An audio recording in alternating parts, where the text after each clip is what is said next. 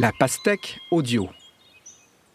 Bonjour, je suis Jacques Goldstein, auteur, illustrateur, et j'ai réalisé un livre qui s'appelle Le tricot, paru aux éditions de La Pastèque. Ceci est le balado qui l'accompagne.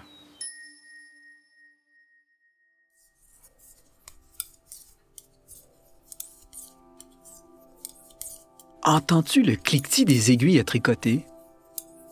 Une maille à l'endroit, une maille à l'envers, une maille à l'endroit, une maille à l'envers.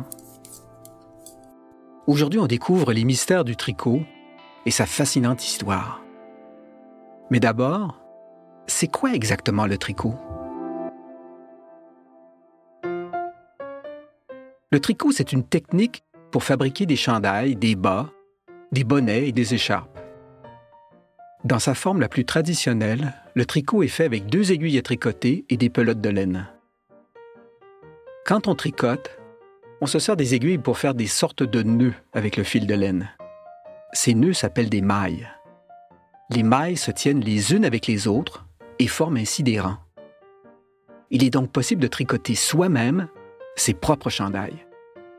C'est un peu difficile au début, mais avec de l'expérience, on peut réaliser de beaux ouvrages. Pour commencer, le plus facile, c'est de faire une écharpe. Mais si tu achètes un chandail ou des mitaines dans le commerce, ils ont probablement été tricotés par des machines dans un autre pays, comme l'Inde, le Sri Lanka ou encore la Thaïlande.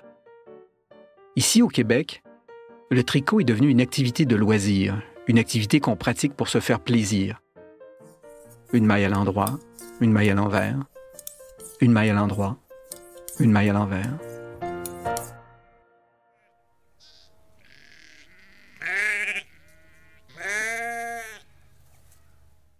La laine vient des moutons, que l'on tond pour en prélever le pelage. Ça ne leur fait pas mal. C'est comme se couper les cheveux. Et puis les moutons, ça ne les dérange pas, car leur toison leur donne terriblement chaud en été. On peut aussi tricoter avec de la laine d'autres animaux. Par exemple avec de la laine d'alpaga, un bel animal originaire d'Amérique du Sud qui ressemble à un lama. Il y a également la laine angora. Elle est toute douce et très chère. Il est possible de tricoter avec d'autres fibres textiles, comme le coton, qui vient de la plante du même nom. Les fils de coton sont généralement plus fins que les fils de laine. Et il faut les tricoter avec des aiguilles plus fines. Aujourd'hui, de nombreux tricots vendus dans les magasins ne sont ni en laine ni en coton. Ils sont tricotés dans des matières synthétiques aux drôles de noms, comme acrylique ou polyester. Ce sont des fibres dérivées du pétrole, dans une sorte de plastique, et qui polluent énormément. L'invention de ces fibres plastiques à bas prix coïncide avec le développement de machines à tricoter industrielles vraiment performantes, situées dans des pays lointains. Les ouvriers et les ouvrières qui opèrent sur ces machines sont souvent mal payés et travaillent dans des conditions difficiles. En Occident, ces deux facteurs, c'est-à-dire une laine synthétique pas chère et des machines très puissantes, ont fait du tricot une activité de loisir. Mais dans le passé, les gens tricotaient des mitaines et des écharpes pour habiller leurs enfants. Ils réparaient leurs vieux chandails et leurs bottes trouées, quitte à les détricoter pour en réutiliser la laine. Mais d'ailleurs, d'où vient le tricot? Plongeons maintenant à la découverte de ses origines. Dans l'histoire de l'humanité, l'invention du tricot est plutôt récente. Elle date de l'an 1000, au milieu du Moyen Âge. Le Moyen Âge, c'est la période des châteaux forts. Bien avant l'invention du tricot, les humains employaient la laine pour se vêtir. Ils pratiquaient notamment le tissage, une technique permettant d'en faire du tissu que l'on peut ensuite couper, teindre et coudre. La laine ainsi tissée donne des sortes de draps épais, un peu rêches et qui ont tendance à gratter. On taillait dans les rouleaux de tissu de laine des manteaux et des capes, des couvertures, des robes des capuchons et des bas. En Amérique du Nord et en Amérique centrale, les Autochtones faisaient aussi du tissage. Dans le Sud, ils tissaient de la laine d'alpaga, alors que dans le Nord, Ils travaillaient avec de la laine de chèvre et même de la laine de chien. Tu l'as donc compris, la laine servait donc à s'habiller bien avant qu'on apprenne à tricoter.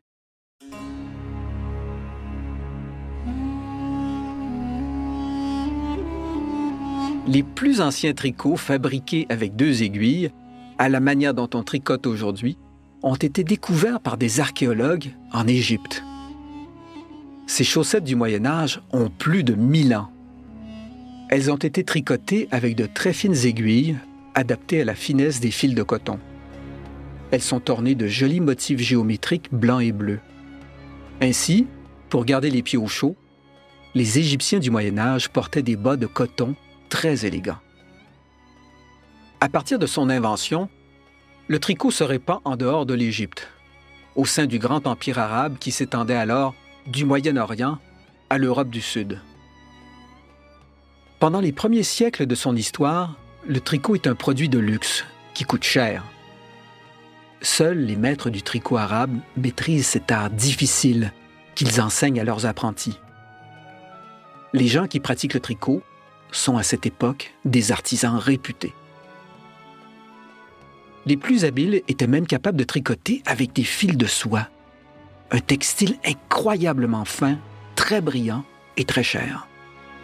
En fait, pendant quelques centaines d'années, seuls les riches, les nobles et les puissants ont accès aux élégants tricots orientaux.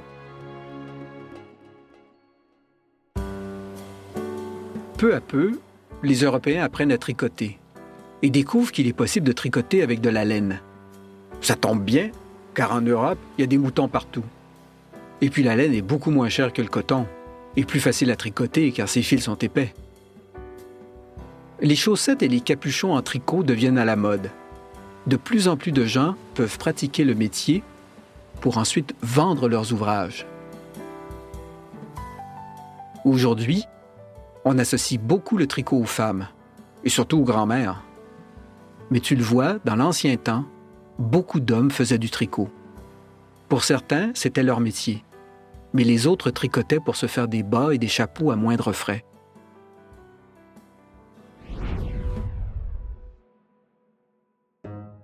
Les choses ont changé avec l'invention des machines à tricoter. La toute première machine a été inventée par un ingénieur anglais à la fin des années 1500. Elle permet de tricoter du coton, une chaussette à la fois, et doit être actionnée à la main. Mais n'est pas très efficace. Au fil des générations, on perfectionne la machine à tricoter. C'est ainsi qu'au 18e siècle, des manufactures de bas se développent. Ce sont de grands entrepôts où des ouvriers actionnent à la main des machines à tricoter des chaussettes.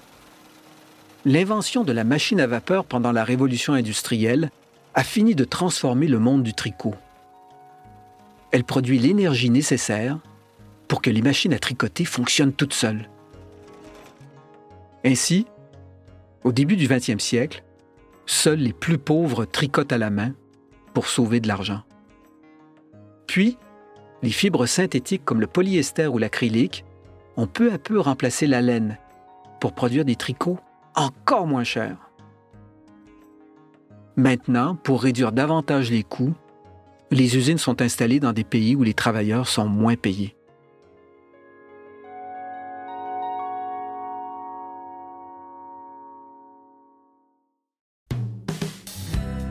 Que de changements! Au début de son histoire, le tricot est l'affaire d'artisans très qualifiés, un produit de luxe destiné aux plus riches. Peu à peu, cette activité s'est démocratisée et a fait travailler de plus en plus d'ouvriers.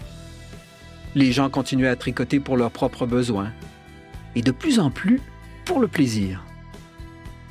C'est ainsi que le tricot est devenu une activité de loisir.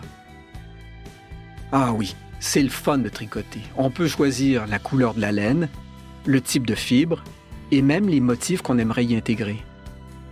Et puis, c'est chouette de renouer avec d'anciennes traditions et de fabriquer avec ses propres mains un bel ouvrage qui nous rend fiers.